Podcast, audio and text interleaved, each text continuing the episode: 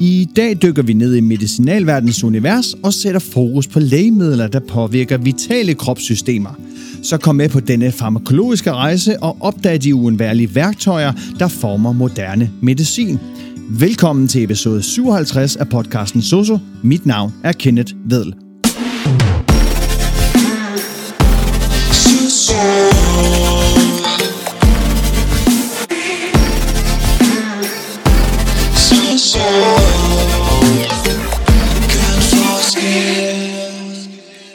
Fra lægemidler, der påvirker vores fordøjelsessystem og stofskifte, til dem, der spiller en afgørende rolle i behandlingen af hjertekarsygdomme, så gennemgår vi de vigtigste hovedgrupper af medicin, der har en direkte indvirkning på vores sundhed og velbefindende. Vi skal igennem hovedgruppe A, B, C og D, og så har vi hovedgruppe H, J, M, N, R og S. Lad os så komme i gang. Hovedgruppe A, fordøjelsesorganer og stofskifte. Det er meget stort og spænder bredt, lige fra midler mod sure opstød til midler mod hemorrider. Hovedgruppen indeholder flere vigtige områder, f.eks. antidiabetika og laxantia. Hovedgruppens lægemidler er designet til at påvirke fordøjelsessystemet og stofskifte. Og det system er afgørende for optagelse, nedbrydning og udnyttelse af næringsstoffer, energi og affaldsstoffer i kroppen. Hovedgruppe A indeholder antimedica, og det er lægemidler, der er designet til at behandle maveproblemer som mavesår og overdreven mavesyre, og de virker ved at reducere mavesyrens produktion eller neutralisere syren i maven.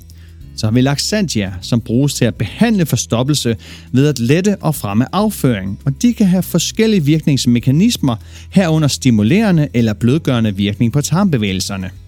Så har vi midler mod diarré, der fungerer ved at regulere tarmfunktionen og reducere hyppigheden af afføring. Vi har lægemidler til lever- og gallevejssygdomme, og øh, de fokuserer på behandling af sygdomme og tilstande i leveren og gallevejene, herunder hepatitis, lever, cirrose og gallesten.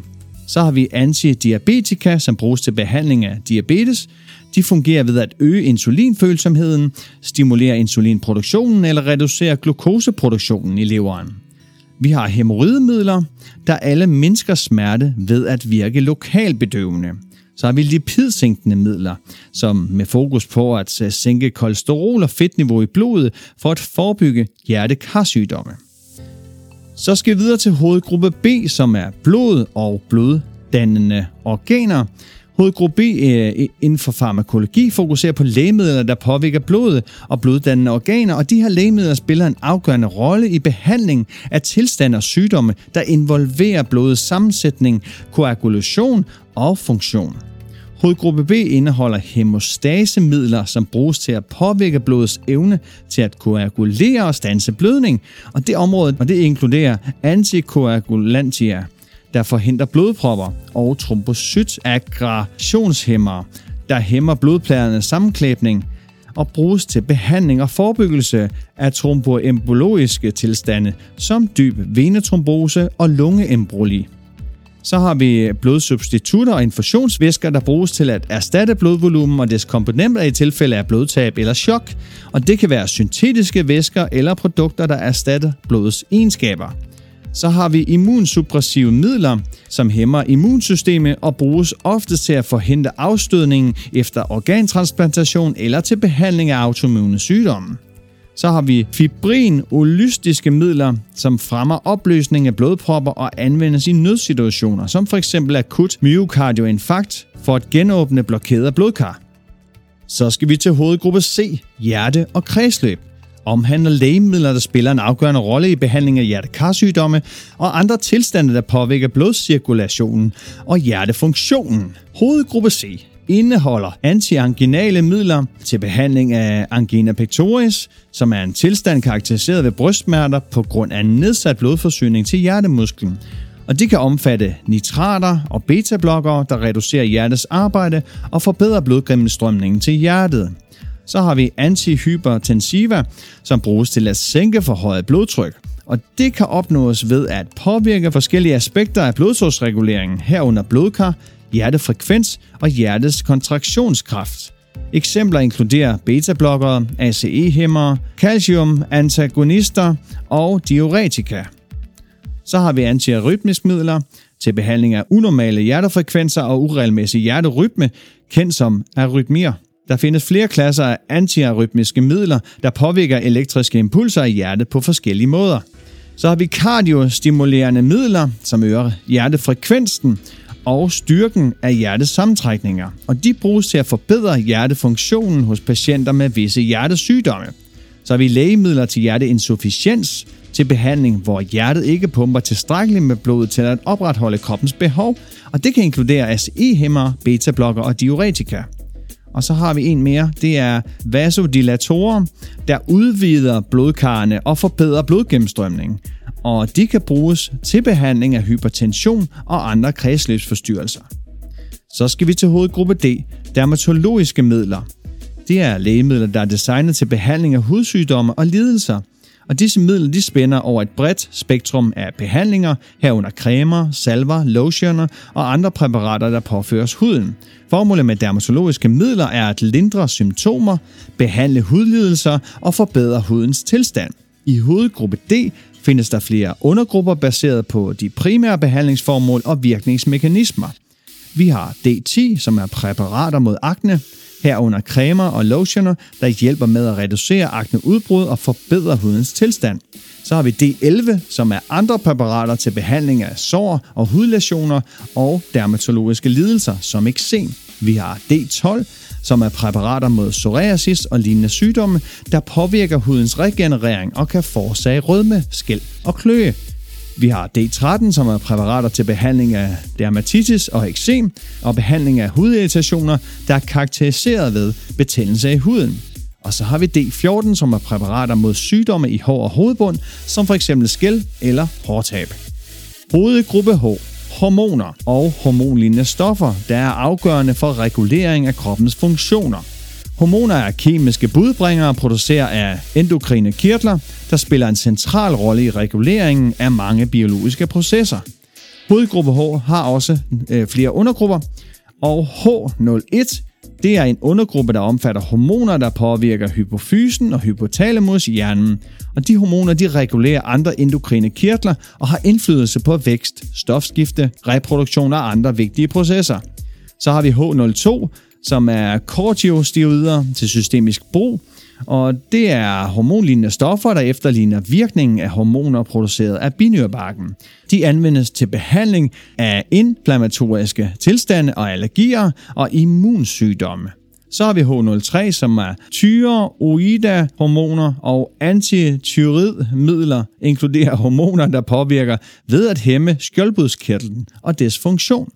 Så har vi H04, som er paratyroida hormoner og analoger, der er ansvarlige for regulering af calcium og fosfor i kroppen, og de bruges i behandling af knoglesygdomme og forstyrrelser i calciummetabolismen.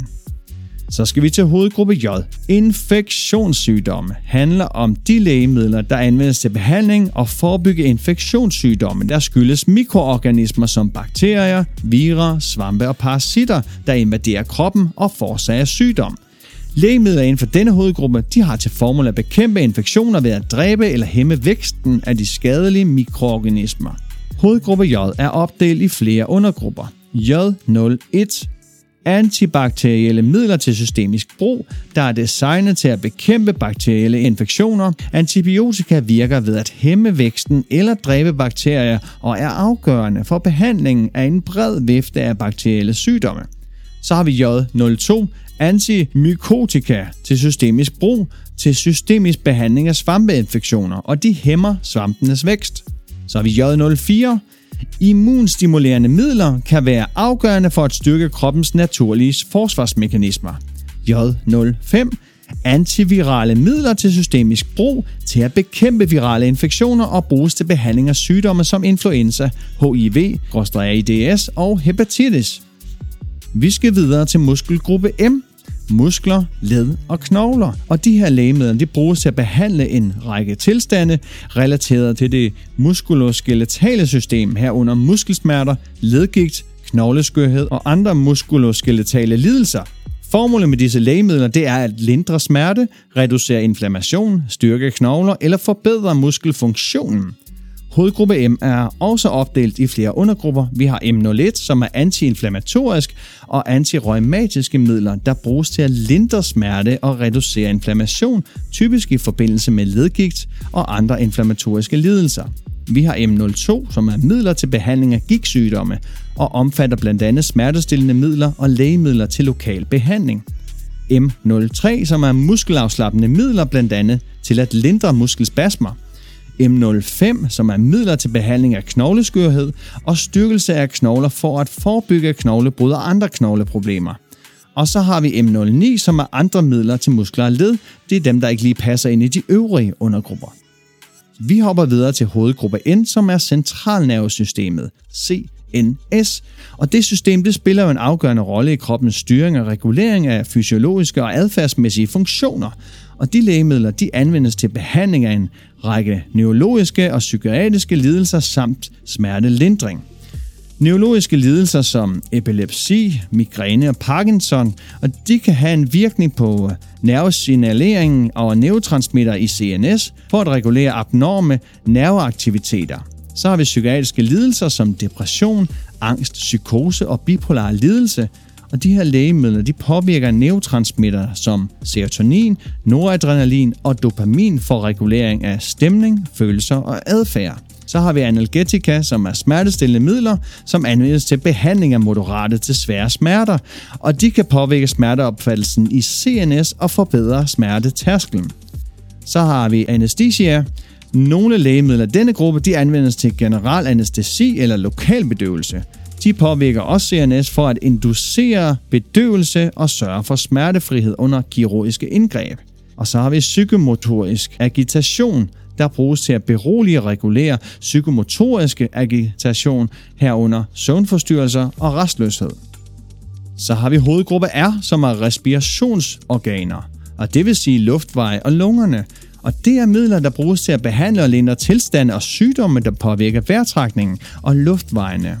Luftvejsudvidende midler, jamen de bruges til at udvide bronkerne i lungerne, hvilket letter luftstrømningen og forbedrer vejrtrækningen. Og det er lægemidler, der er afgørende i behandling af astma og kronisk obstruktiv lungesygdom, altså kold. Så har vi inhalationssteroider, der hjælper med at reducere betændelse i luftvejene, og de bruges til at kontrollere astma og andre inflammatoriske luftvejssygdomme. Så har vi hostestillende midler, som bruges til at undertrykke hosterefleksen, og de kan være nyttige ved tør og irriterende hoste. Så har vi slimløsende midler, som hjælper med at fortynde slim i luftvejene, hvilket gør det lettere at hoste det op, og det kan hjælpe med at reducere overbelastning og forbedre vejrtrækningen. Så har vi antibiotika, der hjælper med at bekæmpe og eliminere bakterier, der forårsager infektioner i luftvejene. Og så har vi hostestillende midler til at undertrykke hosterefleksen og kan være nyttige ved irriterende hoste eller hoste, der forstyrrer søvn. Så skal vi til den sidste, hovedgruppe S. Sanseorganerne, øjne og ører er rette mod behandling af tilstande og lidelser relateret til sanseorganerne, primært øjne og ører. Vi har behandling af øjenlidelser, som fokuserer på medicin til behandling af forskellige øjenlidelser, herunder infektioner, betændelsestilstande, allergiske reaktioner og grøn stær.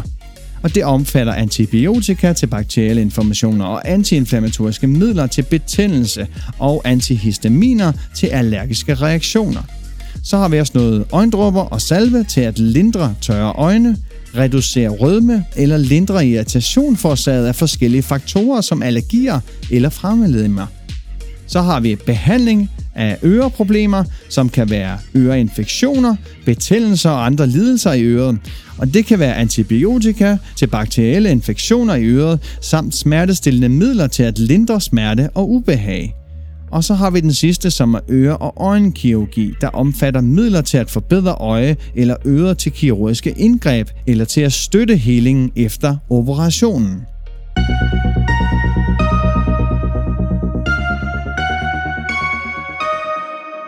Det var alt om speciel farmakologi, hvor vi har været igennem hovedgrupperne. I næste uge holder jeg efterårsferie, så du må vente lidt med tålmodighed på, at jeg er tilbage. Tak fordi du lyttede med. Du kan finde mig på det sociale medie LinkedIn, og har du nogle spørgsmål, forslag til emner eller andet, er du velkommen til at sende mig en mail på sososnabelag positivlivsstil.dk, og du kan se links i show notes.